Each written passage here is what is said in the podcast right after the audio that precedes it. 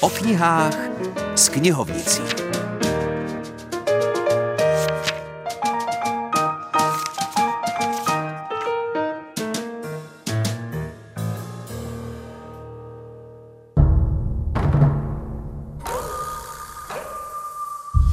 Hezké nedělní odpoledne všem pistolníkům i skvov.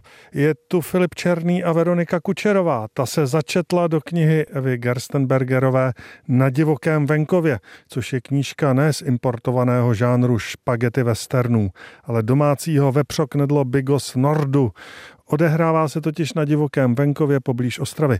Tak Veroniko, jaký má děj? Malvína Velehorská je doktorantka na prestižní univerzitě Oxford. Jde o velmi inteligentní ženu, avšak se slabou psychikou. A tak jednoho dne nastane u ní menší psychický kolaps. Psychiatrii v rámci léčebného procesu nařídí zdravotní dovolenou. Nejlépe co nejdál od Oxfordu a v klidném prostředí. Malvína se tedy ne zcela dobrovolně a ne zcela s nadšením vrací do svého rodiště. Vesnice Bočník nedaleko Ostravy. Zde na ní čeká poněkud své rázná a bizarní rodinka. Matka trpící různými úzkostmi a nadevše milující Karla Gota. Otec, místní politik a zapřísáhlý ateista. Dvě problematické mladší sestry a bigotně katoličtí prarodiče. Mix těchto podivných charakterů a svérázného prostředí Severní Moravy jsou výborným základem pro spoustu bláznivých a neuvěřitelných příhod, ale rozhodně to není klidné a vhodné prostředí, kde by se měla Malvína zotavit. Kniha je vlastně Malvíným psychoterapeutickým deníkem, který píše v rámci své rekonvalescence. Jde tedy spíše o zhluk jednotlivých epizod, než o kontinuálnější vyprávění. Je nutno zmínit to, co asi napadne každého, kdo si přečte obsah knihy. Malvína je tak trochu jako aristokratka, že se Grenstenbergerová inspirovala, v knihách Evžena Bočka je znát. Bohužel to ale není tak úplně aristokratka. A to nemyslím, že by to měla být jedna ku jedný kopie aristokratky. Myslím to ve stylu vypravěčském. Greštenbergerová zatím není tak výborná vypravěčka jako Boček. Chybí zde určitá lehkost a samozřejmost, se kterou by sypala vtipné příhody z rukávu. Jen jestli není Veronika Kučerová ve svém hodnocení náhodou příliš přísná, anebo naopak schovývavá, posoudit můžete sami ukázku z knihy na divokém venkově čte Eva Kadlčáková. Teda Malvíno, bez toho knírku jsem tě vůbec nepoznal. Ozval se za mnou dost nečekaně známý mužský hlas, až jsem nadskočila a popadlo mě téměř nezvladatelné nutkání vlézt zpátky do letadla směr Londýn. Nebo klidně jakýkoliv jiný směr. Antarktida musí být v tuhle dobu docela příjemná. Mužský hlas právě komu si sděloval další své nevyžádané postřehy k mému vzhledu. Zaklapla jsem zápisník. Marcela jsem neviděla pět let. Uvažovala jsem, jaká by byla optimální frekvence našich setkání a popravdě nevím. Ten správný čas ale ještě rozhodně nenadešel.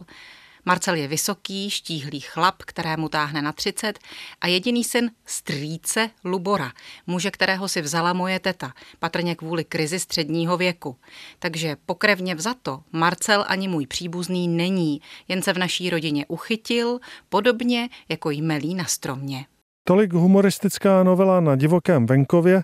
Teď se přesuneme pro změnu do poklidného města. Historik Daniel Kovář se psal zajímavou monografii věnovanou českým Budějovicím. Jmenuje se Středověké hradební věže. Proč si zvolil zrovna takovéhle téma? Z těch 33 původních věží eh, zbyly dvě. Dneska je známe pod názvem Železná pana a. I tyhle ty věže kolem roku 1900 měly nemále, ale podařilo se je zachránit právě díky tomu, že eh, vznikly nejenom státní památková péče, ale především jakési občanské aktivity, bychom dneska řekli, hlavně klub za Staré Budějovice, jemu se podařilo opravdu na poslední chvíli ty věže pro nás uchovat. Jak je knížka členěna? V první části je to takové schrnutí historie budějovických hradeb nebo toho pevnostního systému jako takového, pak schrnutí jakéhosi toho druhého života těch věží, k čemu sloužily, když už nebyly využívány přímo k obraně. No a potom jsou to takové mikropříběhy těch jednotlivých věží, které jsou tady pracovně rozděleny na příběhy se špatným koncem a příběhy s dobrým koncem. Ty s dobrým koncem známe, to byly ty dvě jmenované věže a příběhu se špatným koncem je víc. Je to Prašná věž, je to Lauzek, je to Manda, je to Katovská věž. Názvy, které budějčákům dneska už třeba nebudou nic říkat, ale eh, ve své době i tyhle ty věže patřily k siluetě města výrazným způsobem a na té jejich likvidaci se odráží postoj té doby, postoj těch eh, jednotlivců, kteří usilovali vlastně o jejich eh, likvidaci ke svému vlastnímu prospěchu nebo ke svému vlastnímu obohacení, anebo dokonce i v dobré víře, že tím poslouží městu. To je příběh třeba té prašné věže, která stála na konci dnešní Kanovnické ulice a kterou jeden sousední měšťan odkoupil, na své náklady nechal zbořit, jenom proto, aby tím uvolnil přímý přístup z města k nově zakládaným městským sadům. A za tenhle ten svůj počin, že vlastně zlikvidoval středověkou památku, tak v té době byl jmenován čestným měšťanem města Budějovic, protože přispěl ke zkrášlení tím, že odstranil tu starou obludu a uvolnil tedy cestu, aby se město nadechlo, aby mělo přístup k té zelení. Takže zajímavosti z dějin Budějovic najdete v publikaci Daniela Kováře Středověké hradební věže. Tak a já jdu se také nadechnout do podzimního parku, ale už za chvíli naslyšenou v rubrice Jeho české nebe nebo za týden zase tady nad zajímavými knihami.